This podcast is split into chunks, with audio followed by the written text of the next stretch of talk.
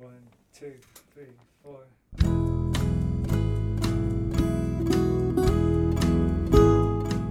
Hello, you're listening to the Skylight Books podcast series. We are a general interest independent bookstore located in the Los Feliz neighborhood of Los Angeles, California. This year, because of the coronavirus pandemic, we've had to close our store and cancel in person events. But Skylight is your neighborhood bookstore, and we are finding ways to create community even while we're far apart. In the coming weeks, we'll be putting out lots of new audio content to help you discover new books, connect with authors, and check in with your favorite booksellers. To learn more about how you can help keep Skylight alive, please visit our website at skylightbooks.com or check out our social media accounts on Twitter and Instagram. You can subscribe to the podcast on Podbean, iTunes, and Spotify. Thank you for listening and enjoy.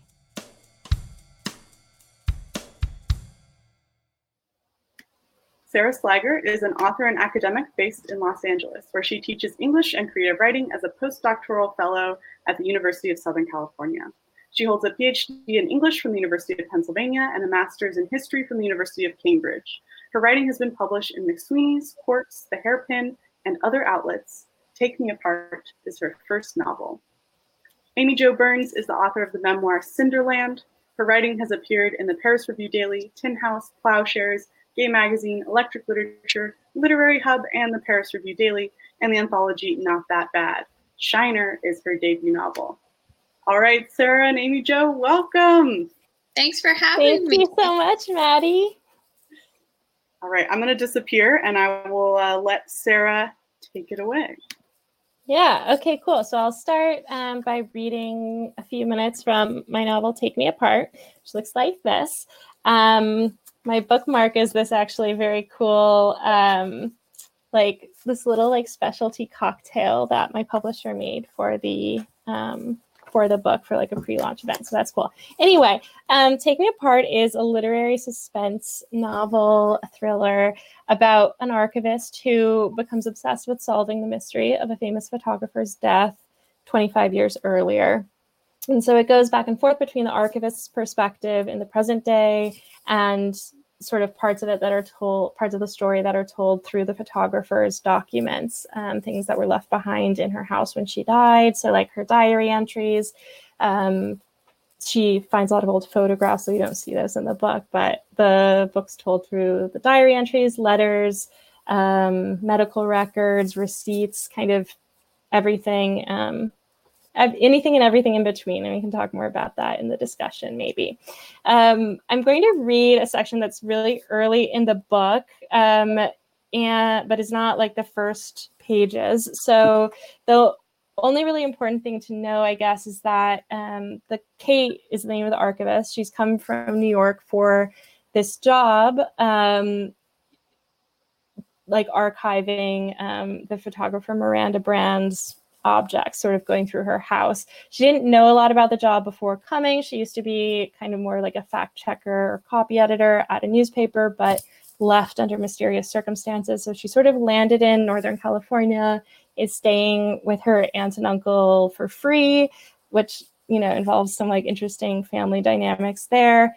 Um, and is working for Miranda's son, Theo, who wants to sell his mother's um, documents to um, a library or a university. So the part I'm going to read is like Kate comes home from her first day working at Miranda's house, having met Theo. Things didn't go super well. Um, and she's kind of talking to her aunt and uncle about this and finds out some things about Theo and about rumors in this small town um, on the coast of Northern California that she didn't know before. I think that I know that sounded like a long explanation, but I think it's pretty um, self explanatory. Dinner that night was served on the screened in porch at the back of Louise's house, on a shiny wooden table surrounded by hosta and tall rubber plants. The fog had faded by the afternoon, and now the air was warm, windless, nearly sticky. Frank, Louise's preternaturally inoffensive husband, had bought a bottle of champagne and four dozen Point Reyes oysters to celebrate Kate's first day at work. Kate had tried oysters before, once or twice, but only on beds of ice and lettuce. These were different, raw and wild, so fresh they were practically squirming in their shells. They slid down her throat in a slip of salt and brine. So, Louise said, clapping her hands together, tell us about the house. The house? It's a house. Kate dropped an empty shell into the discard bowl. A living room, a dining room, a kitchen. Katie, come on. I assume there are bedrooms too. I didn't see those. You know what I mean. There's not anything to say, Kate said, reaching over to refill her aunt's glass. It's pretty boring. It was true, sort of. After that first uncomfortable meeting, Theo had disappeared upstairs and she had spent the rest of the day alone in the dining room, sneezing dust and pushing boxes around. In addition to the massive quantities of papers and documents, the dining room was full of random objects. Already, Kate had found 18 Lego pieces, four melted lipsticks, three staplers, two rolls of masking tape, a nail gun, and a weird china marionette with a broken arm. More than once, she had put in put something down, only to discover that her fingers were coated in a mysterious sticky stub- substance. Her back ached from bending over. Her eyes were red from squinting. She had spent half an hour going through a thick stack of bent note cards, only to determine that they were indeed all blank and could be safely set in the discard pile. Yes, it was boring. Boring, repetitive, and way less fun than watching reruns of Vanderpump Rules on her parents' sofa, which is what she's been doing for a couple months before this. But, but, boredom was like pain. When it was gone, it no longer, longer felt real. 600 note cards took up the same mental space as 60, as 6, as 1. That half hour had already become a millisecond in Kate's memory. The money helped smooth the rough edges. Kate's contract said that on top of her hourly rate, she would receive 0.5% of the proceeds from the sale of any art. Online auction records said Miranda's prints went for anywhere between 60,000 and 900,000. Before entering the Brand house, Kate had assumed she might find a couple prints max and get a nice little bonus of a few thousand dollars. But it was quickly becoming apparent that the dining room, crammed as it was with trash, was also full of valuable material. Shortly after setting aside those infuriating note cards, she had found a small photograph in decent condition, the ink dense and shiny, the paper unwarped. It was one of Miranda's nature photographs, a close up of a leaf's corded vein. That was how it was sometimes in the archive big discoveries sandwiched between trash, the day to day touching the phenomenal. Now she felt drunk on the knowledge that she had earned real money, real money for real work. She had felt so worthless for so long that the mere fact of employment was as sharp a relief as taking a heavy back taking off a heavy backpack at the end of a long hike, even if her boss was a dickwad. It can't be all boring, Louise said. Everyone wants to get inside that house. Now you're in there. Give us some details. Honey, leave her alone, Frank said. She can't tell us anything. She signed that agreement. The agreement doesn't apply to family, Louise said. Frank was swallowing oysters like a happy hour special was about to end. Like Louise, he had taken to retirement with gusto, spending his days tinkering with CB radios and kayaking around the lagoon. Instead of a tan, his skin had adopted a permanent pinkish sheen. Even now, in the lilac dust, he wore his wraparound sunglasses hooked on backward, like they were shielding another set of eyes in the back of his head. You'll get your behind the scenes sooner or later, he said to his wife. Anyway, what do you think the guy's going to do? Come right out and say he killed his mom? Kate spat out a mouthful of champagne. Frank, Louise exclaimed, jumping up with her napkin as Kate coughed and coughed. What? What did I do? Louise glared at her husband as she pressed the napkin onto the tablecloth. Have some sensitivity. Frank looked bewildered. You didn't tell her? I thought that was your whole thing. It's not my thing. Okay, your friend's thing. Katie, do you need any water? I'm fine, Kate said, still coughing. I just, I was surprised. Ignore Frank, Louise said. He's, ju- he's trying to stir the pot. It's more a joke than anything, Frank said uncertainly. He fidgeted his sunglasses up and down on the back of his head. It's not a joke, Louise said. Poor thing. He was a little boy. If he shot her, it was obviously an accident. I'm sorry, back up, Kate said. What do you mean if he shot her? I thought Miranda committed suicide. She did, Louise said, just as Frank waggled his eyebrows and said, So they say. Kate gritted her teeth.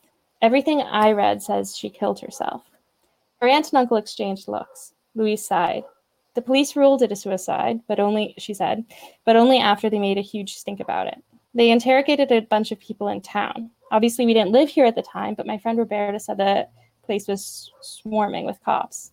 And my friend, Victor, Frank said, was one of the detectives on the case. According to him, they treated it as a full homicide investigation. They didn't think she could have done it herself. Something about the forensic evidence, like on CSI. There's all kinds of theories, Louise said, talking more quickly now. She had resisted this course of conversation, but now that they, they were on it, she was going to lead the charge. I mean, number one, Jake. Obviously, it's always the husband. If you watch Lifetime, you know. Not that I watch Lifetime. People say Jake just because they have to, Frank said, but everyone who knew him swears he was the nicest guy you ever met. That's what they always say about serial killers, Louise said. Oh, yeah, Frank said, remembering. That's another idea. The Zodiac killer. You know, he was never caught. So basically, Kate said deadpan, Miranda Brand was killed by Theo, Jake, or the Zodiac killer. Okay, I'm going to stop there. it's a little more comedic than some of the other um, sections in the book, but I think a taste of taste of the energy. Um, Amy, I'm so excited to hear you read. Yeah, thanks. I just want to say I was lucky enough to read an early copy of Take Me Apart, and I was so excited for it to come out because I mm-hmm. loved it, and I've told all my friends about it. It's the sort of book I've been mentioning to everybody because I just loved it. Oh, yay. That makes me so happy. Mm-hmm. I just finished Shiner today, by the way. I have my copy right here. I'm so excited. I feel the same way. I'm really excited to talk to you. Okay, I want to hear it. sure. So, uh, yeah, so this is Shiner. Um, I will tell you a little bit about what it's about before I read. But so Shiner is the story of a 15 year old girl named Wren, and she lives a really secluded life in the mountains of West Virginia with her parents. And her father became a local legend when he was young and he got struck by lightning. And he becomes this preacher who takes up serpents. And one summer, Wren witnesses his him perform this really strange miracle that goes terribly wrong. And as a result of that, all of the, her family's secrets start to unravel. And so the story is told from Wren's perspective, as well as um, a lovelorn moonshiner and a reclusive housewife. And those three voices work together to tell the true story that has always been hiding behind this mountain legend. So um, I'd love to read some of it for you. I'm going to just read the prologue, which is short and it's titled True Story. Making good moonshine isn't that different from telling a good story and no one tells a story like a woman. She knows that legends and liquor are best spun from the back of a pickup truck after nightfall, just as she knows to tell a story slowly, the way whiskey drips through a sieve.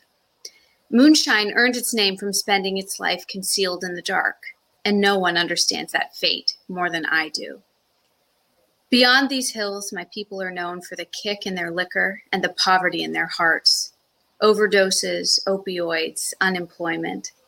Folks prefer us this way dumb mouthed with yellow teeth and cigarettes, dumb minded with carboys of whiskey and broken backed Bibles.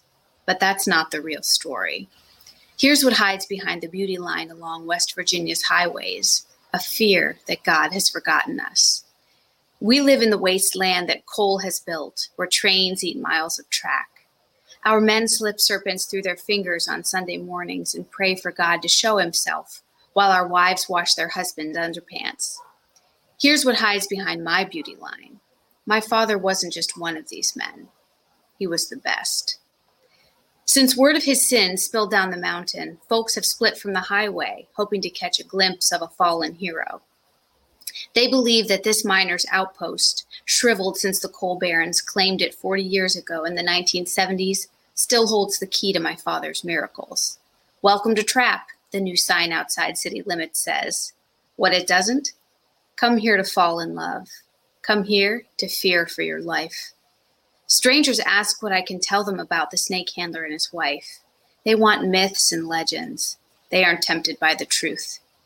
It's a true story, I begin, roosting in the back of an old truck. I swear it.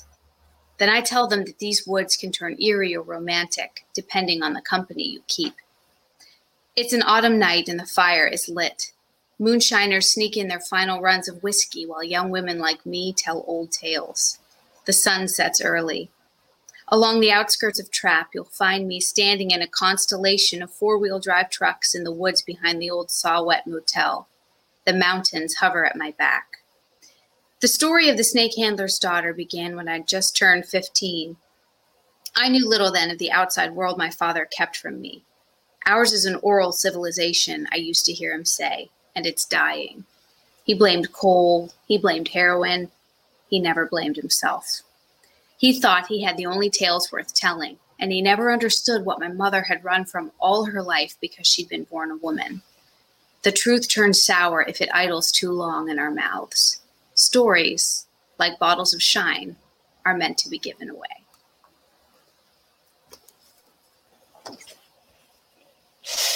Yeah, I'm so excited. I really love um, reading, like, or hearing the prologue again after reading the rest of the book, um, because I felt like when I first read it at the very beginning of the book, it like conjured this um, this setting just so perfectly and so beautifully, and like there's also such a tone of like the kind of folkloric nature that just like came it like just in terms of setting the tone and the voice, it was so wonderful but then also now like listening back to it after having read the book don't worry i won't give any spoilers to anyone else but i think that there's like references to things that i didn't fully pick up on i feel like when i first read it um it's cool like the like the discussion of the father's sin for mm-hmm. example mm. i hadn't really noticed the first i hadn't really noticed like the first time through when i read it hadn't like jumped out to me and then hearing you read it again it really does so it's really exciting it's cool um, I will jump in with questions because I have a hmm. list of them for you. Um, because um, I think, you know, oh. um, when I read thrillers, I always have this experience where it just feels like you're turning the pages. And then when you're done, you kind of set it aside and you move on. But your book was something that stuck with me and just went so deep for so many reasons. Um, so to me, it's just a thriller that has hearts and smarts. And, mm. but I think one of the reasons that is is because of the characters. I mean, so we're seeing them through your writing, but we're also seeing characters through the things that they've left behind, through the eyes of other characters. And I would love to know how these characters like first came to you in whatever way. Yeah, um, that's a great question. And also, it was interesting because I was like working on a new project today and was like thinking like how do i come up with character? Like i was just sort of trying to remember um yeah. when you figure it out let me know. Yeah exactly. I'm like i don't but i will say that definitely you know that question of um because like parts of it are told through miranda's entries and through letters written to her um, and also, a lot of it is about the kind of inherited or like received narrative that um, we have, we meaning like the collective, like public imagination in this fictional world, have about this artist's life. I was very conscious of like the ways in which a character's identity might be interpreted differently and presented differently through those different perspectives mm-hmm. and how you know that there are also like for example there are there are a lot of things that miranda knows about herself that people don't from the outside don't know about her obviously but there are also like things that kate knowing um, kate kind of like digging into her items knowing the sort of like myth that surrounds her there's kind of like a perspective on miranda that kate also has and so mm-hmm. i feel like it was a little bit like trying to like trying to cr- create the feeling of like triangulating a character right mm-hmm. like i love that feeling when you're reading a book and you are like suddenly taken into another character's perspective perspective and you're like oh like suddenly this thing makes so much more sense to me now or suddenly i or like this person is more complex than i even imagined. Um, i really felt that way with the mother character in your book. Um, so i would also like love to hear you talk about ruby and how you created her because we see her first like through her um, through her daughter's perspective and mm-hmm. then we kind of see her through flynn's perspective who's like in love with her or is yeah. that I don't know if that the second, but and then we also, you know, see her perspective through like her friendship with Ivy. And I just got such a different sense of her every time. Um did you was there like one perspective that you started off with? Yes, I actually I did I started with Wren, the daughter, um, kind of looking at her mother and only being able to see her mother as a mother and not kind of realizing that before Ruby became a mom, she had this really vibrant life and she had to make really difficult choices. And, you know, I think when I started writing Shiner, I really wanted to write a book about what it feels like to be misunderstood, um, especially by the people who are closest to you. And I really wanted to write about what it feels like to be a woman who has a story that has gone unheard and what a burden that is. And then on the other hand, to also show what a gift it is to bear witness to somebody else's story. Um, and, you know, so Ruby sort of came to me, I think, first through all the questions that Wren had. And I think that that's really natural and relatable to kind of as as you age to look at your mother and be like i just have all these questions about what her life was like. So for a long time when i was writing i think ruby just existed in absence because the world in which shiner happens on this mountain women have to live kind of in between very narrow lines. And because of that there's so much that their husbands don't know about them, their children don't know about them. And these women are carrying these like juicy secrets around that nobody knows. And part of the story and part of the journey these characters going through are like, you know, keeping secrets and then trying to decide at what point is it okay and is it right to start sharing them, um, you know, after they've aged and are kind of looking back on their lives. So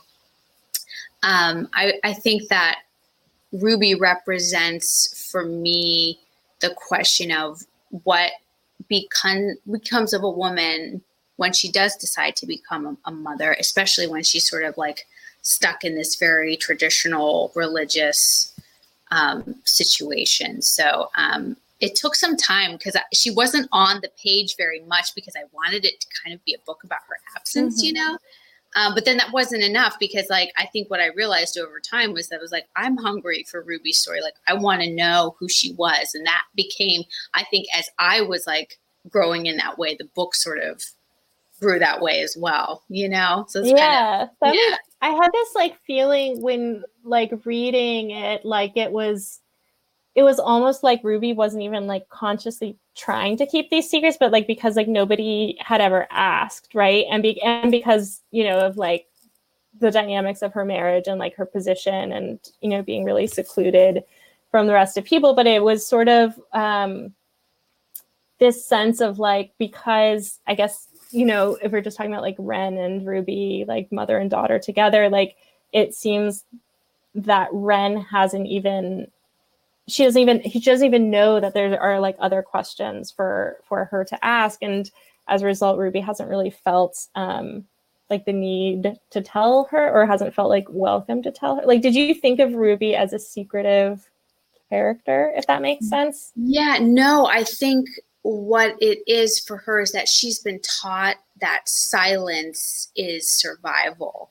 Mm-hmm. and um, what I wanted to do was show the cost that that has, not just for somebody like Ruby, who's a mom, but it's a cost on her community, on her daughter. When we don't let women tell their stories, there there are there's a real fallout and some real consequences. So I wanted to show the consequences as much as like the life that can come when you are able to share your stories um, in a way where you're not afraid of, you know, retribution or anything like that. So that was a little tricky to figure out how to pull off um, you know both sides of that story but but i do think that for a long time women have been told they can't tell their difficult stories and i think i wanted to really reckon with what happens like what's the cost of that you know uh, but then to also create a storyline where Wren doesn't have to play by those rules, you know, and her mom doesn't want her to play by those rules. And that's kind of where a sense of hope comes from. Um, but, you know, I think part of it is because it's very particular to the place where the book occurs, this mountain, and like who's in power. And, you know, I was thinking when I read Take Me Apart, like one of the great things about it is the landscape and the setting and you know i think that for both of us like landscape sort of plays a, a big role in either setting the tone or it's kind of its own character and you know the town that take me apart takes place in it's you know this like eerie intimate place. It's kind of like an archive itself Mm. And, um i would love to know what what do you feel like the landscape was like saying to you as you were writing it? Was it were you recalling things that you've lived? Were you kind of creating something so it would have this space around the archive or i'm just curious. Yeah, I um well the sort of setting definitely came to me like really early on, you know, probably like the first two things that really coalesced about the book in my mind and that stayed pretty stable throughout were like the kind the archival format and that question of like investigating these things that people leave behind um, and the kind of conflicting perspectives and narratives.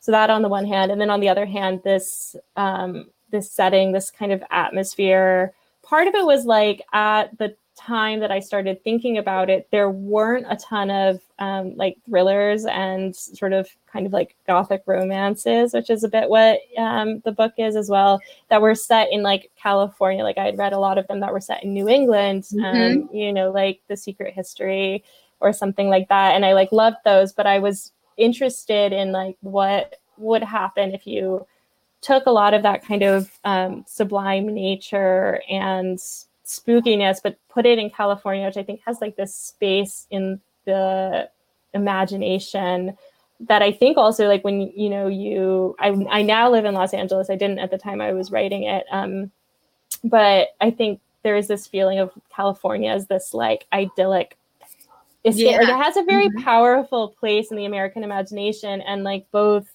Kate and Miranda are coming from New York, trying to escape very difficult things, come to California feeling like it's going to be this um, reset, and find out that a lot of the same difficulties continue to pursue them, and also that there's something about um, I guess it, I feel like for me as a writer, it just like adds to the drama of, you know, the narrative of like Mhm. having these beautiful, it's set in Marin County, um, in this, um, this area that has like, you know, huge cliffs and like crashing oceans and like lagoons and is just very like kind of overwhelmingly beautiful. Um, and I was, yeah, interested in like the play between that um, and then I guess I would just say about the small community thing. Um, it also it's based loosely on a town called Bolinas, which is sort of known and actually has like recently resurged in the news because of they they had this very like specific approach to. Um, it says that you're reconnecting. Hopefully, I'm not reconnecting. You're still good, Sarah. Uh, Okay, great. Okay, Wait for for Amy Jo to hop back on. okay, cool. Um, while we wait, Hmm. uh, maybe do you want to like read another little selection? Oh, um, I think she'll be. Well, she'll she should be right back. Um, but I'm trying to think. she's coming. I see her coming. Don't Oh, worry. okay, great. Okay, cool. Yeah. But um, yeah, I mean, I can tell, I guess, people a little bit more about where it is set because she has already read it, so she sort of knows. So if you haven't read it, it has this like, um, like what I kind of call it like a beach gothic vibe. It's sort of these huge cliffs, these crashing waves, um, these like redwood forests, and there's something like very kind of eerie and um, haunting about about that beauty. And I think that's kind of the tone that I was hoping to play with um, throughout the book, um, and I think is why um, Amy said that it reminds her a little bit of Shiner. I guess I would could say that. I'm gonna pop in since uh, okay, great. since we have no Amy for the moment. Okay. I mean, I can, I can read something. I just I just feel like she'll be able to come back soon, so I don't want to derail the conversation too much. Let's um. Okay, let me try one more time. Thanks everyone for bearing with us. Yeah, I see her here. I keep inviting her. Mm. Mm.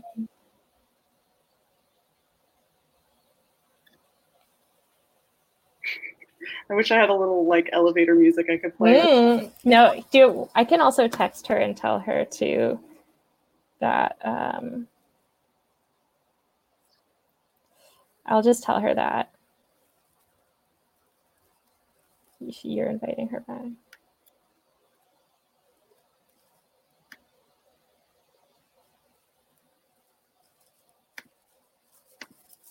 Hey, Amy. I guess if she's here, she sees me doing this. I don't actually need to text her.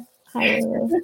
um, okay, well, I'll while you figure that out, I will. Um, I'll tell people about the cover, which is like a short enough thing that won't get like dis um, disconnected uh, if Amy pops back on. Does that make does that feel good?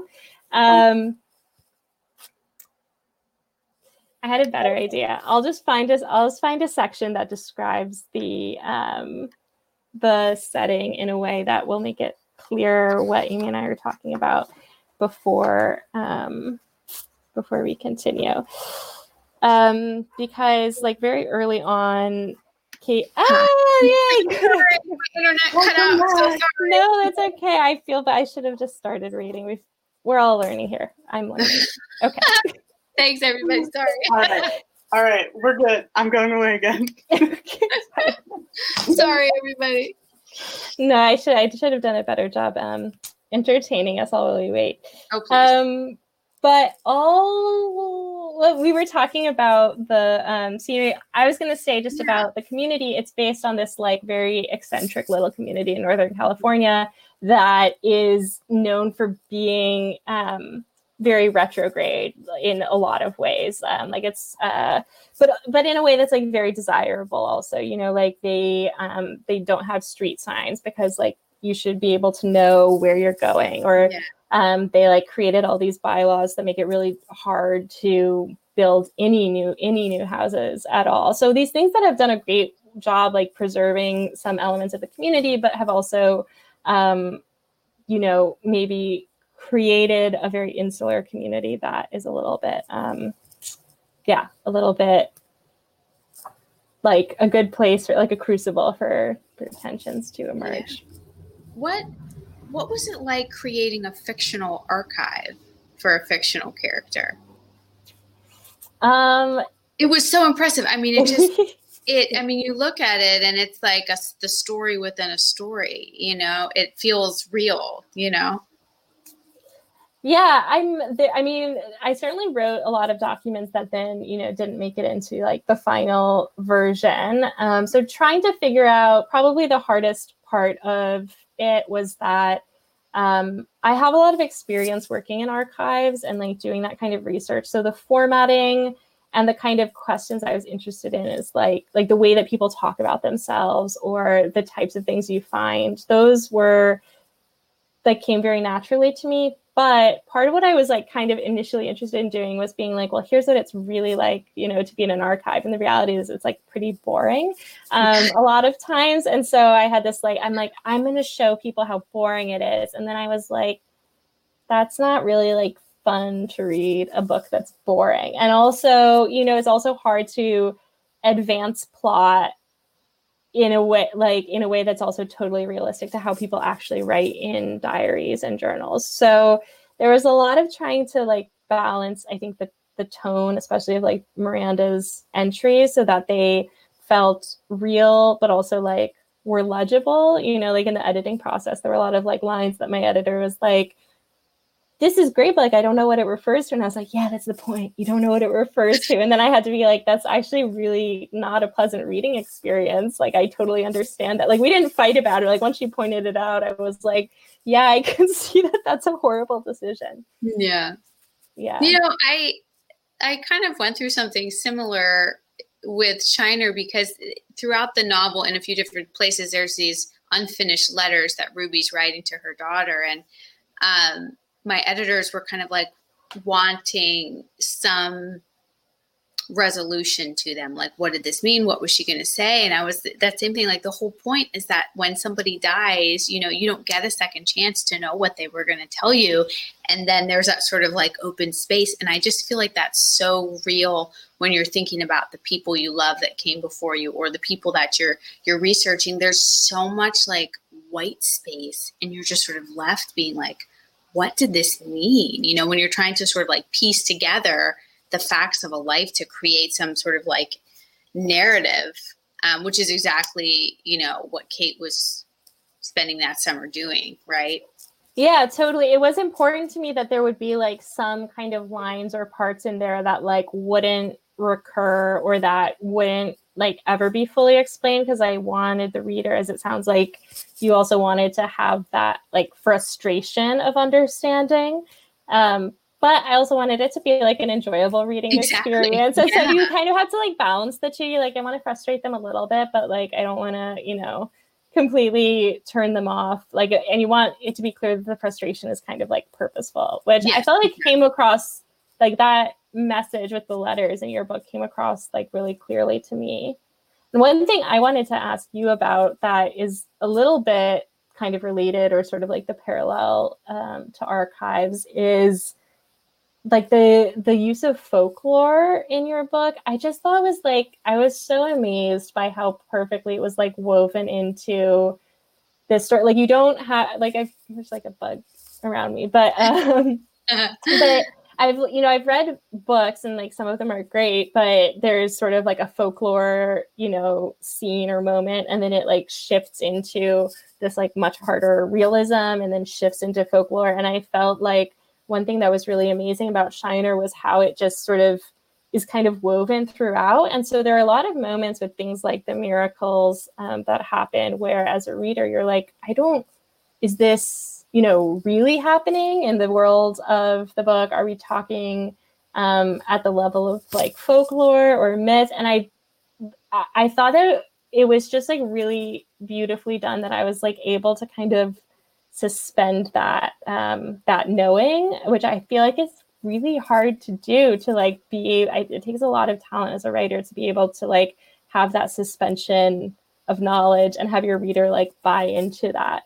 Um, were you all like? Did was the folklore ever like a bigger or smaller part of it? Did you ever? like there's almost like a magical realism element to it. I don't know if you would use that phrase, that word or not. So it's interesting because, um, you know, so I grew up in not a snake handling church, and I didn't grow up, you know, in a place that's as isolated as this mountain in the novel, but I did grow up in a faith healing church um, where miracles and mystery and things that you can't explain. It was just sort of like part of the playing field on a Sunday.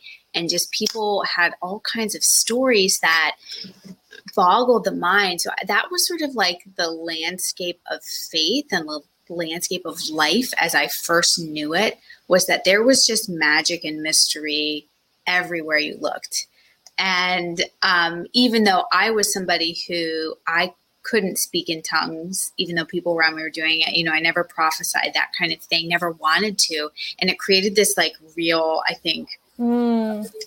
just gap or tension for me. Me, me, like, can I have like an authentic faith if I don't practice it this way? And um, I think as I got older and I had to reckon with like, what is, were those things real? Mm. And if they mm. weren't, what does that mean about everything I've been taught? And so I think I wanted um, Wren to, who, you know, the 15 year old girl to have a similar kind of reckoning that's kind of like, what does it mean to have like my own faith apart from this um, story that's living on my mountain? And I think what happens for Wren is that part of her finding kind of her own sense of self is sort of piecing together what parts of this mountain myth are just smoke and mirrors. And that can be like a really devastating journey to go on because everything her father has given into this thing he believes in, it's, you know, cost a lot of things on his wife and his daughter. So there's a real benefit to everybody on the mountain kind of buying into it too, but it's not, um, maybe some of it's real, but not all of it, I think is an actual uh, evidence of, of like having faith, you know? So I think a lot of it is, is sort of mirrors like my kind of living in a similar situation and then my leaving home and being like, oh, like other people don't experience life this way. What does that mean? You know? Um, yeah, that makes. Oh, go on. No, no, go on. I was just gonna say, I think that that's sort of like an Appalachian sort of like way is like communal storytelling, which is really beautiful. And I wanted that to come across in the book, and I also wanted to capture sort of the sacredness of living that kind of life because so much about Appalachia is like, you know, like I read in the prologue, people think, oh, it means poverty, it means you're not educated. And, um, you know, those might be problems to be sure, but there's like just so much beauty and even yeah, I think even in you know some of these weird faith practices that people have. So I wanted to capture sort of that nice element instead of like I wanted to get up inside of it, you know what I mean, and not just be like pointing the finger at it.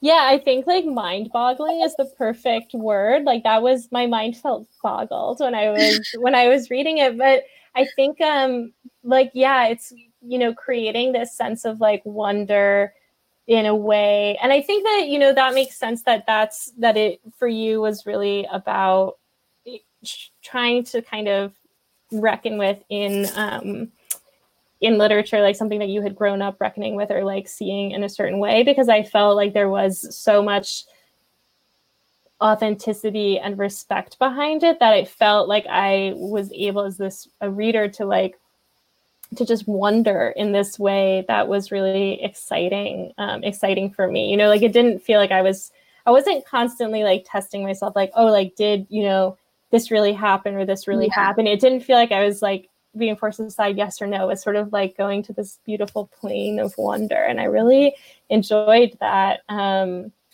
yeah I, I liked that a lot and it's not something that i personally you know from my life associate with religion necessarily but I yeah. do think that, uh, like a lot of writers, I have a very active imagination. And so I'm very, like, you know, just drawn to the idea of being able to like imagine kind of like multiple sort of realities or interpretations or like impossibilities. And I, um, I think it's really hard though to convey in fiction. I thought you did such a beautiful job. Thank you. I, I, mean, I think it's interesting, like sort of what you set out to do when you start a book, and then sort of what becomes of it when you're done. And I think when I started the book, I wanted there to be this thing that happened that everybody called a miracle, but the main character knows is not. Mm. And what I and that I think stayed true until the end. But then when I finished the book, what I realized that was such a gift to me was that there are real miracles in the book. It's just nobody's able to recognize them. And they come in sort of this mm-hmm.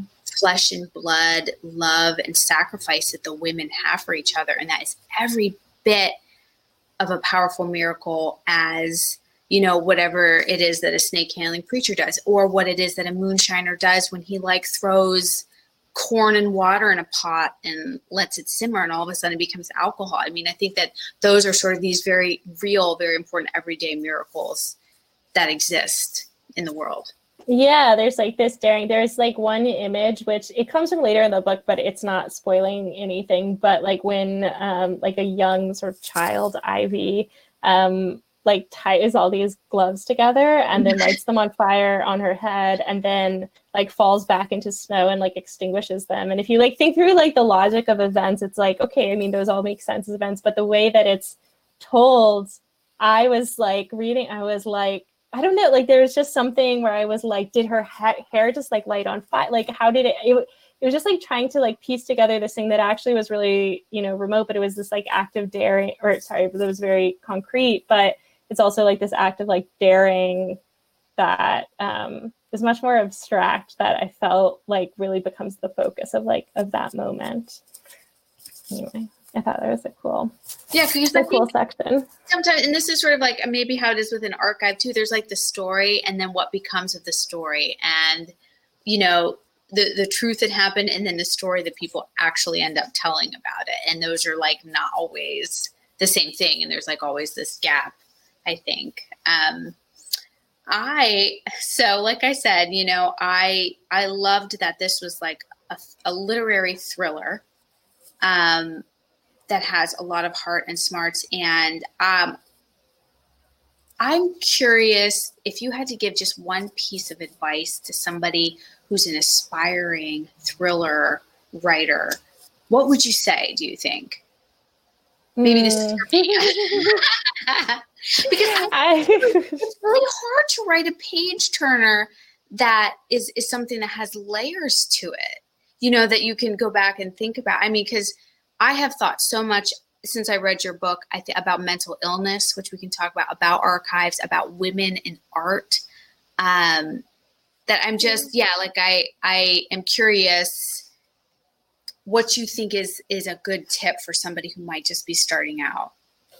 That's um yeah, I'm so happy to hear that, you know, that it's been something that's like space for continued reflection because I feel like that's always just such a compliment as an author to hear that it has like provoked, you know, further thought and reflection. Um I will say, um, you know, there are a lot of people who like love the thriller genre who do not feel that Take Me Apart is a thriller. So there's like Mhm. a little bit of like, con- you know, controversy Yeah. over that. And so I guess Maybe I would just used that term no, no, actually. no. You're totally fine using it. Mhm. I mean, I think like I think I have a very capacious definition of thriller, and so to me, um, it's like more about like the mood and about like the um, the kind of like unfolding of it, I Yeah. guess. Um, but it's not a book where there's like you know people are jetting between like you know like Greece and London and like James Bond is like you know shooting it up Yeah. or any, whatever. Um, it's not that book. Those books are also great. I love an action film, but it's not quite like that. So just to say, I guess I would say my advice to thriller writers is would just be based on like my very specific kind of thriller, I guess, that I write that some people don't feel is a thriller. Um, but I do think that I I think in terms of like the pacing and trying to like, you know, maintain interest, I would say a lot of that is just really thanks to my editor, you know, being like, is this like, is this part necessary? Like, I think I've really started to try to think of scenes as, um, as I'm telling them as like, well, what, like, what function is this scene serving in the Mhm. course of like advancing, you know, these other, um, these other elements or prompting further things and like thinking about ways this is something that I do think is, um, you know, more common for literary suspense or thrillers is that a lot of the description or exposition will be like more wrapped into scenes rather than um, sort of uh, like kind of more like having that be kind of the framework and kind of like dipping in and out of scenes. Like it's a more kind of like cinematic structure, if this makes sense. This might be being Yeah. very like nitty gritty.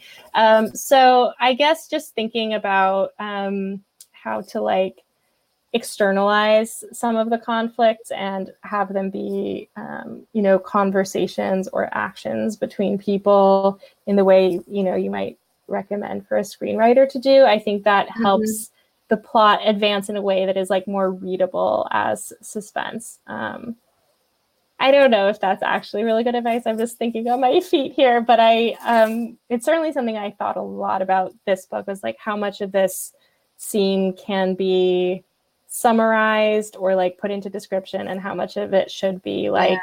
really um a conversation that has tension and that is like moving forward yeah Do you think? What do you think it's like about? a really nitty gritty feel like response it's i feel like useful to?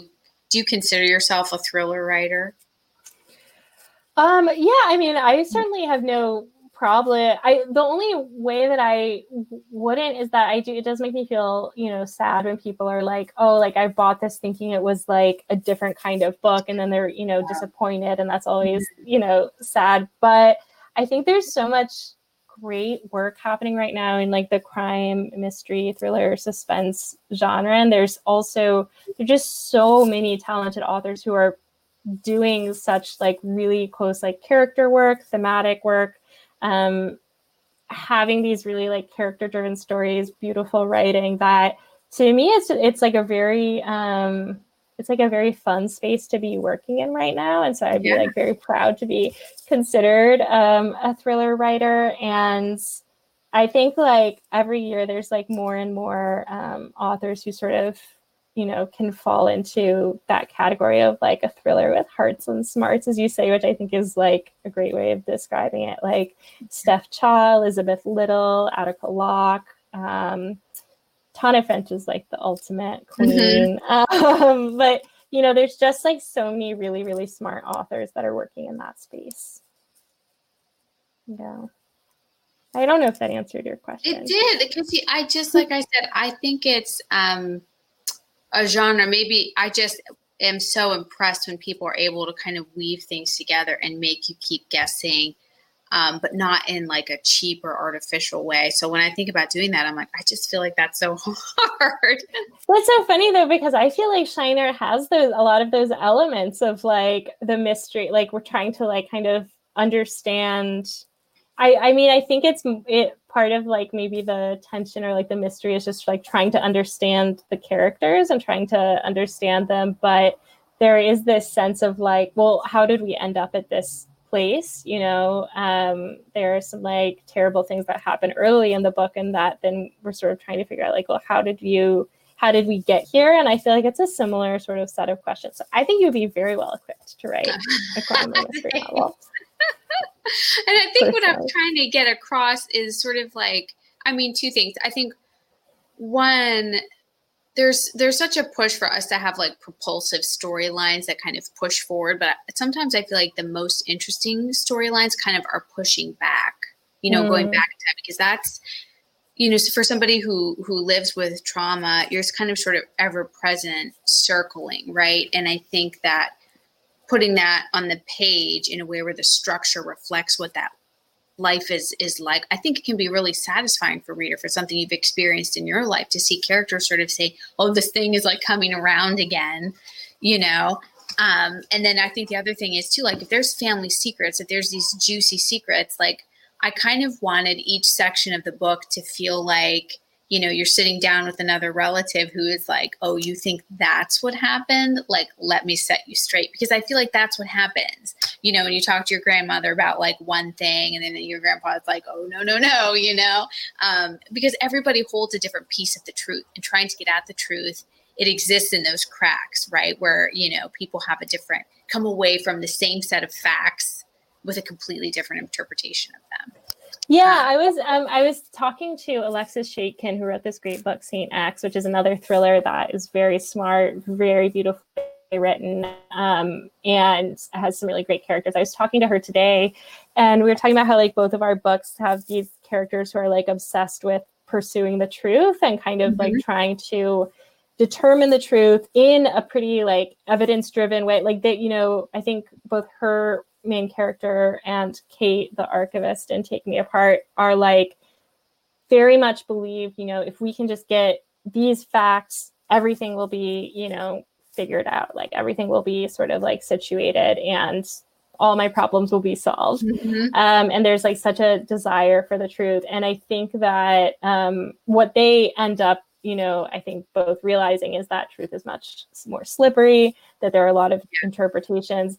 And I think that slipperiness like comes up even more um centrally like in Shiner. And it's it's interesting because I feel like you know Wren who's like the character who we start from her point of view is she doesn't necessarily have like that like evidence like she's not like oh I'm going to assemble all the evidence. Like I feel like her mode of investigation is like a little bit different it's like kind of like a probing like asking questions rather um but and she's very like she really wants to like sort of see things i feel like but it's kind of a different um like i like there's this like fluidity of like moving between versions of the truth and that slipperiness really i feel like comes through in shiner in a way i thought, thought was really beautiful hmm.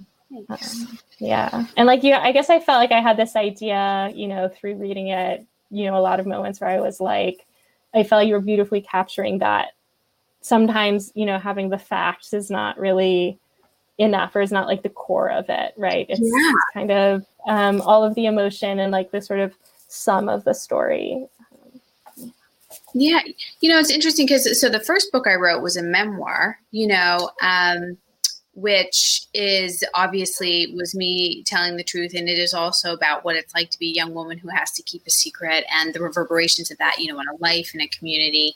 And then you know when i finished that and i was super sick of myself i wanted to write about other people but i think i still was really captured by this notion of what does it mean to tell a true story? And what does it look like to care about the truth? And what does it mean when everybody's version of that truth doesn't match. And then you're kind of left yeah feeling like i'm, I'm living in this like slippery you know reality because uh, you know when you publish a memoir you know i had some people say oh you got it right you know who lived through the same thing that mm. i did. And then i had some people say oh i think you got it wrong. So and it was like we were all there. We all experienced you know the mm. same people just sort of like step away from it um, with different things. And um, you know, I've had a lot of people ask me, you know, if I get offended if people think that like Wren is some sort of me, you know, mm. if, if, things happen to Wren. And I had sort of this reverse experience where it was like people questioned whether my memoir was true versus, mm. you know, so I'm like, I don't care if you think that I wrote about myself and Wren. It matters more that I told you that, you know, my first book was like the truth. So I think um, it's interesting how like, your life and the things that you're thinking about in your life can kind of like show up on the page, you know, in, in interesting ways, even when you're like not writing by yourself, you know? I was wondering, I haven't read Cinderland yet, although mm-hmm. now it's next on my list after Shiner. but um, I was wondering, like, what the difference would, like, what it was like for you writing each book. Yeah. Um, the, diff- the, the differences in between, like, writing a memoir and writing a novel and also like the differences of like not just like marketing it but like that you know the process of like going public with it i'm just so daunted yeah. by the idea of writing a memoir by like yeah. having to understand my own life well enough and then also by the idea of then you know putting it out there and i'm just like so amazed by people can do it did you feel like writing shiner gave you a different perspective on that process or had you kind of like put Cinderland and like the memoir experience to bed when you wrote yeah. this? You know, I never ever thought I would write a memoir. And it was sort of this like gift that came to me, I think, at the right time. And um, there were just some things I hadn't reckoned with really in an important way in my past. And I think I was trying to write stories, but I could see when I would look at what I was writing that there was this thing this secret that I'd kept for this long time and I could see it in my in my work and how mm. I was mm. sort of like going like this and the reason that that was is because that's what I was doing in my life you know mm. I, I, was mm. like swerving around things and I think I sort of got mm. to a mm. point I was like what if what if I don't swerve what if I stop swerving what comes out and um, I had a teacher ask me you know where are you from tell me where you're from and Cinderland became, you know, a very long answer to that question. Um, and I've heard a lot of writers who who write both fiction and, and memoir fiction, nonfiction, say that the process is the same. But for me, it just was night and day, just because I think mm. of the mm. risk that I took of the story that I told in Cinderland. I don't think that you can re- recreate that in fiction, nor should you have to. Yeah. Um, so I think that there's something really special about the form of memoir where you're you're setting a contract with your reader that says what i'm about to tell you is as true as i can tell it as straight as i can tell it. Um, and i did that and i think because i did that it sort of like freed up all this other emotional terrain for me to explore in a joyful way that i don't think i would have if i hadn't sort of like let cinderland lay the groundwork and um, because fiction just lives in possibility, which I love. Um, there's so much to explore because you can, you know, reach to different perspectives, which is something, you know, we both did. You know, with Cinderland, it was like I could only, I mean, there's court documents in Cinderland, but it's pretty much just me. So there's something really freeing about being like, what might other people have to say about something? And what might other people find funny that you know that kind of thing yeah. that just like it gives you room to breathe yeah, definitely. Um, yeah. So I think what's cool is that I feel like, you know, my my nonfiction or my, my memoiristic work is in conversation with my fiction work, but I just feel like the bounds are very different and sort of the agreement that you're setting with the reader is very different. So I think that they, I hope that they complement each other and I hope that they continue to complement each other. Um, I would imagine, do you, what is it like for you when you're switching between, you know, your academic work versus fiction? Do you feel like, is it similar or is there, or do you sort of keep them in their own kind of compartments? Yeah, I mean, it's interesting because I, you know, for a long time I was doing like them very separately. You know, I was like doing pursuing this academic career and I was like secretly writing fiction. And then I signed with my agent and that's when I was like, oh, I should like tell people, I guess, or like now I like felt like I had to tell people. Yeah. Um and were they um, surprised? Like what was what was that like?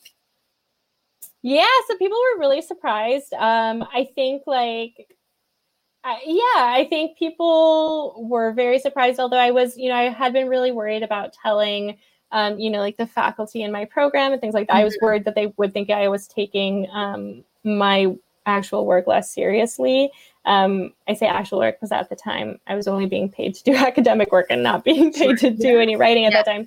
Um, and I was worried that they wouldn't think I wasn't taking it seriously enough, but they were actually really supportive, which I think is also because I was like, um, you know, in an English department where we all like love books a lot. That's why we like, you know, get yeah. PhDs in English and like talk mm-hmm. about it and teach books. And so, you know, there's a lot of like excitement that w- and supportiveness that was wonderful. Um, but anyway, so they were like really separate for me. And then kind of like it was, I mean, I hadn't thought about this, but maybe it is a little bit similar to how you sort of like felt like there was this like free terrain suddenly for you to like yeah. write in a new way. I felt like being able to like admit that these were like these two halves of my work and my mm-hmm. life yeah. allowed me to kind of think of them in concert and mm-hmm. connection in a, um, a way that has been really exciting so that like I feel you know like I, I have learned so much from my academic analysis like uh, just about story structure and like thinking about it in a particular way um, and I've also learned a lot about, like, I think my academic work has been really influenced by me thinking about craft more because, like, mm-hmm. there's kind of this tradition right now, and like, um, in literary academia is like you kind of just look at everything as like outside of the author it's just sort of like a historical document and so having to think about craft has kind of changed my um, perspective on that so they've informed each other but then at the same time they are very separate in my head because yeah. it's not like i like go down to write and i'm like how can I like apply this academic principle or that I learned or something, you know, and yeah. it's just not like that at all. They're just kind of like two parts of my brain that kind of come out in some way. Mm-hmm. Um, yeah, but I think the biographical thing is interesting because um, I was very, you know, nervous about Take Me Apart coming out. I mean, I guess like still am in some ways because I didn't, there's a lot of really difficult material in there and that I didn't I felt there would be a lot of pressure to be mm like, you know, which parts of this are biographical? Because I think that's often mm a question that people ask of yeah. um, of female authors in particular. Mm-hmm. I think there's a lot of desire to know, you know, what is real, what's not real. How could you possibly know something? Um, and yeah, and I think that's been hard. And it's like I, it hasn't, you know, been an issue in terms of um, doing interviews and things like that the way I feared it would be, but mm-hmm. it is a little bit, um, you know, it's a little scary, I guess, for me because yeah. I, I really, I, I guess I don't want to have to talk about um, my work super, at least like those really difficult elements of my work yeah. super biographically. But there's some like very difficult material in there. So, um, yeah. yeah, I don't and know. And I think you know it it brings up that question of of what we owe a reader um, when they read our work. And i you know it's easy to you know reading a book is such an intimate act that i think sometimes it's easy for a reader to make that jump to say well let's you know i, I want all your secrets now because they sort of had this book of like these character secrets. And it's it's a real journey to be like i have to like find my line you know i still i mean with cinderland i mean it came out five years ago and still when i know i'm going to have to talk about it i have to like i set a half hour before and I'm by myself and I have to give myself a real talk about so I find my center mm. before I do it. Even now, you know, even yeah. you know, years yeah. years because it, it, it's a real challenge because you know you want to bring your most authentic and your most generous self to to your readers, but at the same time, you don't want it to like be wearing away at your your privacy, you know. Yeah. So that's important to protect too. And there's there's no guidebook for that. It's sort of like you can only figure out what you need by doing it wrong. I think. Yeah. You know? I think that makes a lot. I also will say, like, I think that I then, you know, and I did try a little, you know, when I was like already sensing that this would be something that was like difficult for me mm-hmm. with writing, Take Me Apart. I did also kind of use the book, I think, to think through some of those because a big sort of tension in the book is like Miranda is a very private person and a very famous artist and feels that people don't have a right to know things about her and that they shouldn't have to know things about her in order to understand her artwork. So like there's a lot of debate among a lot of scholarly debate in this like fictional world about um, you know whether some of her photographs are real and whether you know there's uh, they're actually photographs of self-harm and she's sort of like doesn't matter like why do you need to know that in order for the art to have meaning and so I, I do feel like i was able to sort of think through some of those questions in the book in a way that felt um, like I was, you know, engaging with my my fear, I guess, in that way. Mm-hmm. Mm-hmm. And yeah. you know, I think you know one of the questions I had written down here was that you know, um, mental illness is is portrayed in the novel with such breathtaking care in a way I don't think I've ever seen oh, in fiction. Um, and that meant a lot to me. And um, because I feel like it mirrors what it is actually like in real life. And you're like, how much do I let people know about me? You know, if I do have like a secret I don't want to share, or if I do have a history with mental illness, like we all, you know, Miranda is experiencing it on a really grand scale because she's this artist and people want a piece of her. But everybody kind of experiences that in their own sort of private way like, how much am I going to let somebody know about what's real about me? And um, I'm what do you you know in regard to you know mental illness and and art um, and perhaps what it means to be a woman what do you hope readers come away with after they finish the book? Mm, i think that you know in terms of representing mental illness i think it was important for me to show that it is a really painful experience that can have a lot of pain for you know the ill person and for the people around them and also that it's not um, in and of itself like the entirety of someone you know like i think there's kind yeah. of you know sort of two sort of trends of or two ways that mental illness is often represented in in literature and film and tv and one is this kind of like really like spectacular kind of um uh i mean just like kind of like it's kind of gross in, in a lot of ways. You know, it's sort of like sensationalized and it's made yeah. into this thing like, oh, you know, sort of like let's often women, let, let's just sort of like watch them suffer and see like yeah. how hard and visceral their life can be. And like that's how I want to show like the extreme, the extremity of it.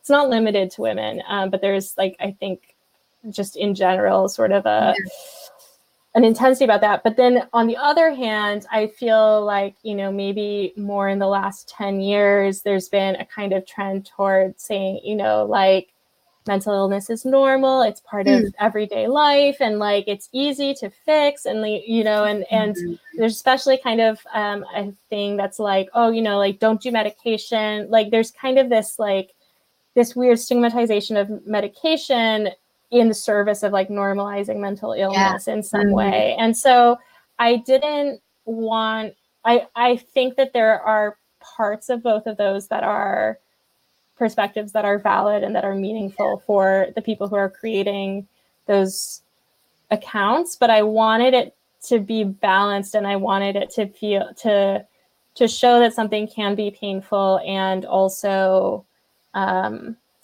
and also generative. I think that's the one thing that Kate and Miranda both have in common in dealing with their mm-hmm. illness is that there are positives for them in their illness. And that's something that's really difficult for them because there's also a lot of pain and trying to understand you know how to um they obviously have this desire to like get all of the positives and Yeah. of the pain Mhm. um, but trying to just grapple with that being a really complex experience for individuals um, and also it was important for me to show that it is really hard um, for families and, and loved ones as well um, because there just is can be like a difficulty of understanding um, that creates more pain on both sides. Mhm.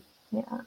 Yeah, and I think um, I so appreciate hearing your thoughts on it because I think as I was reading it, it just it moved me so much to see this just fully living, breathing account of what it is like, you know, the ups and the downs. And I think another thing that the characters did for one another, even in their own limited ways, was to say, you know, for Kate, for example, you know, to just have people around her that that see it Mm, and that are just that they just remain you know they're there and they see it.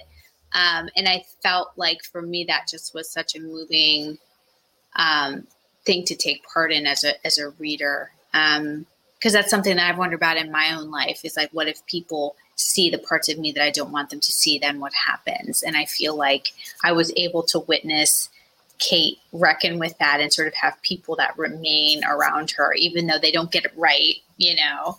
Um, Yeah, there's definitely, Yeah. and I think that's also something that you know, Kate, um, without giving away too much about the end of the book, but I do think that you know, Kate really benefits from having um, a network, a small network, but a network of people who are really do Yeah. care about her a lot and are making a real effort to understand her and to like also um, help really actually help her through what she's going through even if they don't know how and i think what becomes so hard for miranda is almost you know not the illness itself that she's experiencing but the total lack of support that she has like Absolutely, complete evisceration of support and that i think actually is you know what um hmm. ends up becoming more dangerous for her than the the illness itself yeah.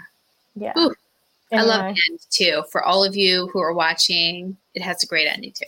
Oh, good. I'm glad you say that. I appreciate that. My mom did tell me that it had the best ending of any book ever. So, Hey, you know, you know, I will say unbiased my mom my mom said you know she read it she said you know these are the things i liked and then whatever and then at the end you know of the text she sent me she said but snakes amy ew That's so good. I love that. Um, i know Yeah. we're we have maybe i don't know 13 yeah, like a few minutes left for Um, I questions. yeah i don't know if there are questions but i did want to know can you tell us anything i know you have a second novel with Mm. fsg do you want to talk about it do you want to talk not want to talk about it No, I don't want to talk about it, but I am really excited about it. And I think that, you know, if you like Take Me Apart, hopefully, you know, you'll like it too. Um, but I do feel like I'm finally at a moment where I feel like I fully have grasped it, like just the last couple weeks. And that's like a really exciting moment. I mean, I haven't finished it, but I feel like I'm like, I really understand it now. That's very exciting. So, yeah. What about you? So I'm sort of the same. I mean, I am working on something new, but I've realized I sort of have to work for like a solid year and a half on something and not have any idea what it's about. Like I Mm. couldn't even give you I mean, I just and that's actually an important part of my process to sort of be so confused about what the heck is coming out of me in my notebook Mm. for a full year. But I mean, so I mean, what I'm working on now, um, it's a story about a meteor that hits a very small town where a famous folk singer disappeared some years earlier. And it's about how her life kind of intertwines with one of the young women who witnesses the meteor, and so um, witnesses the meteor hit the ground. So I mean, but it's a lot about some of the same things in Shiner, you know, untold women's stories. It's a lot about music, the power of music and memory. And so um, it's been a real joy to work on here and there when I can in these really crazy times. And not always able to work. I don't know about you, but yeah, I mean, I don't have any children at home, so that definitely, you know, creates a little more freedom in the day. But it is all there's a lot happening. It's, it can be difficult to get any productive like writing done for sure.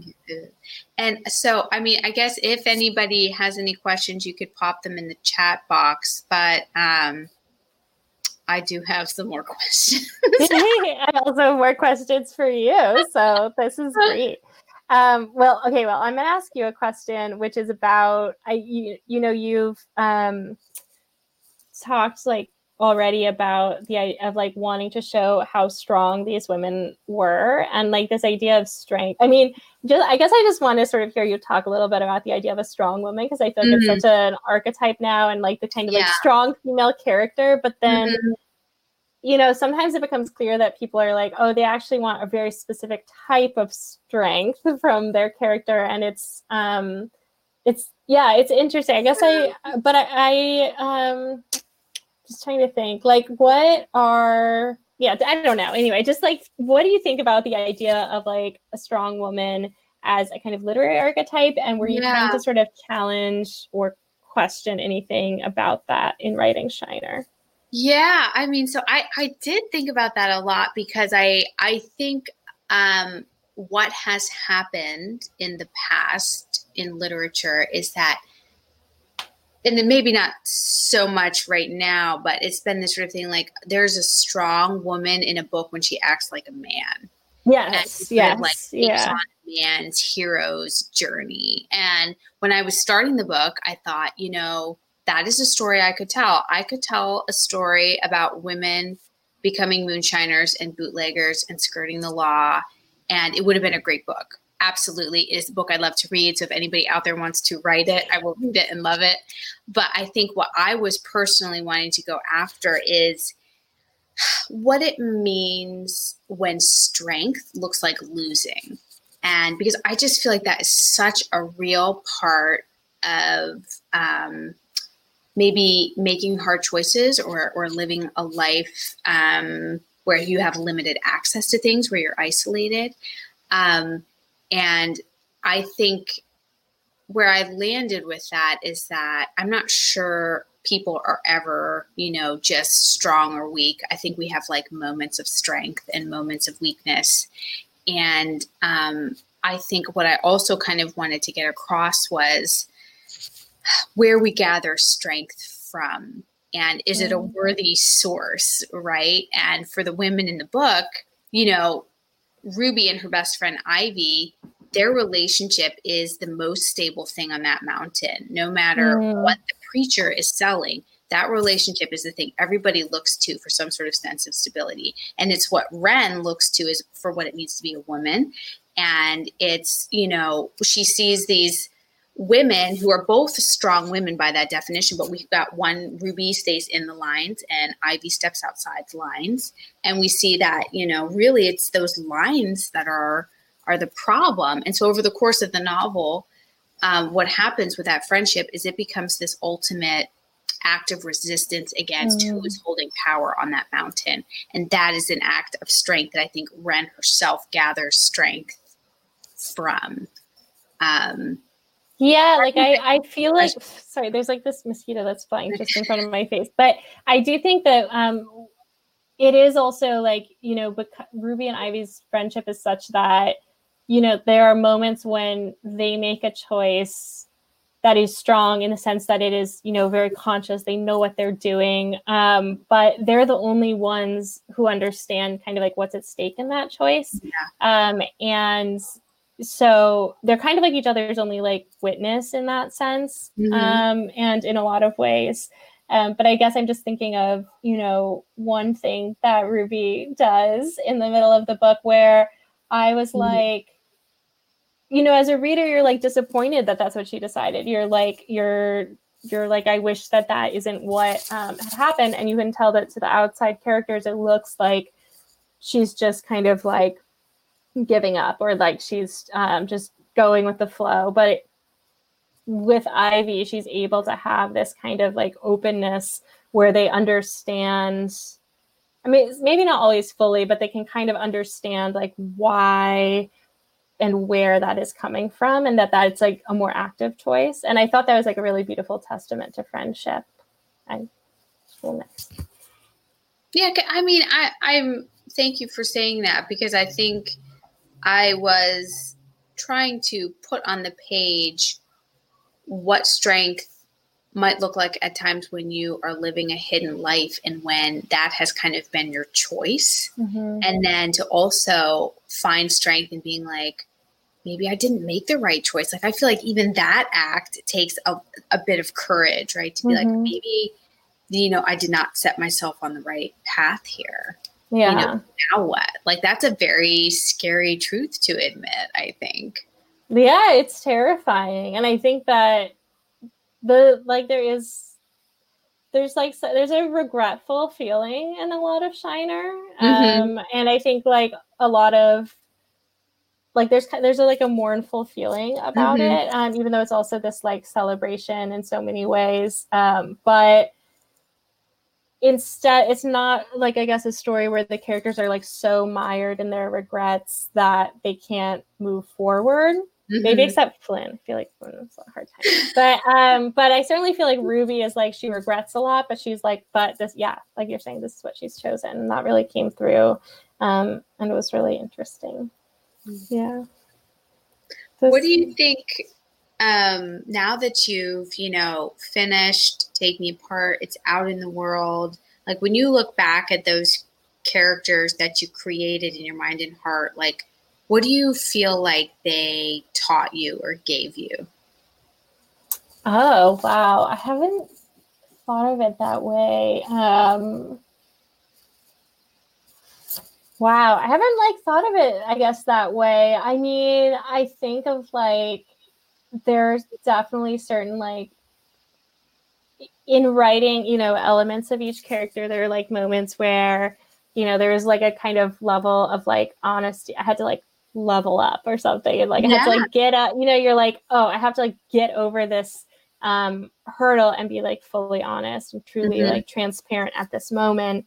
And um I think like the process of doing that for each, you know, character, I think um was it's like a it's like admitting like you know a limitation or flaw about yourself and i think that's like a real learning experience um, for me.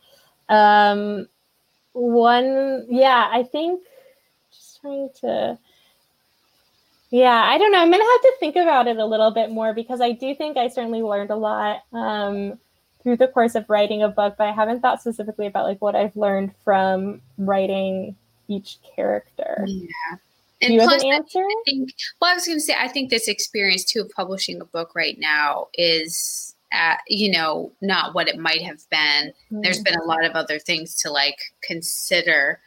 Um, yeah, I mean, I guess I've been thinking a lot about, I mean, like I'd mentioned before, I think this concept of looking for real miracles in, in my own life. Um, I think that was something that, you know, when I finished the book, and sort of looked at it as a whole. It was something that I had sort of like left breadcrumbs for myself to sort of say, like, you know, um, if I'm looking for like some capital M miracle to sort of appear, I'm missing all these things that that are around me, you know, just sort of mm. everyday miracles. So, and I think that's something that the women in particular in the book um, sort of realize or face. Um, I think Flynn, that's so beautiful. That's such a I love. Yeah, that. you know, I mm. um it's I think part of that comes when you have people read a book and kind of repeat back to you what they see that you've done in the book and i had somebody say you know to me there are miracles in this book and it just was like this this light bulb went off and i was like that's that's so true and then mm. what a mm. gift it was for me in my own life to be like let me try to look anew at mm-hmm. some of mm-hmm. my circumstances that I'm like frustrated with. Yeah, yeah, like the thing that is the most like spectacular or eye catching, or that people are telling, like, you know, stories about down the mountain are not yeah. going to always be the things that are actually the most miraculous. Yeah. yeah. I feel like that's a really good note to end on. Yeah, sure. Yeah. Um, this was awesome. Oh, yay, Maddie's back. Maddie. Thank you both. That was such a great conversation, and um, I really appreciate you going deep in in, in depth. Uh, this is like this is such a cool platform, and and it's been great listening to you. So thank you both for being here tonight. Oh yeah, thank, Thank you so you. much for for hosting. Yeah, I know I went a little, I went quite deep on the craft. So I Amy love Jo and I will continue continue Yeah. the conversation later. Thanks everybody for excited coming. about craft talk. Oh, so. good. Yeah, great. Yeah, I mean it's fun for us too. Yeah, and thank you Uh, for bearing with me with the technical difficulties. I appreciate it. So, Yeah, we rolled with it. Yeah. All right, everyone. you. Well, Thank you so much, Maddie. And thank you everyone for coming. thank you for coming. Thank you for listening to the Skylight Books podcast series. Please don't forget to visit our website at skylightbooks.com and make sure to follow us on Twitter and Instagram. Also, don't forget to subscribe to this podcast for more author talks and bookseller conversations. You can find us on Podbean, iTunes, and Spotify. Stay safe and healthy, and we hope to see you back in our store soon.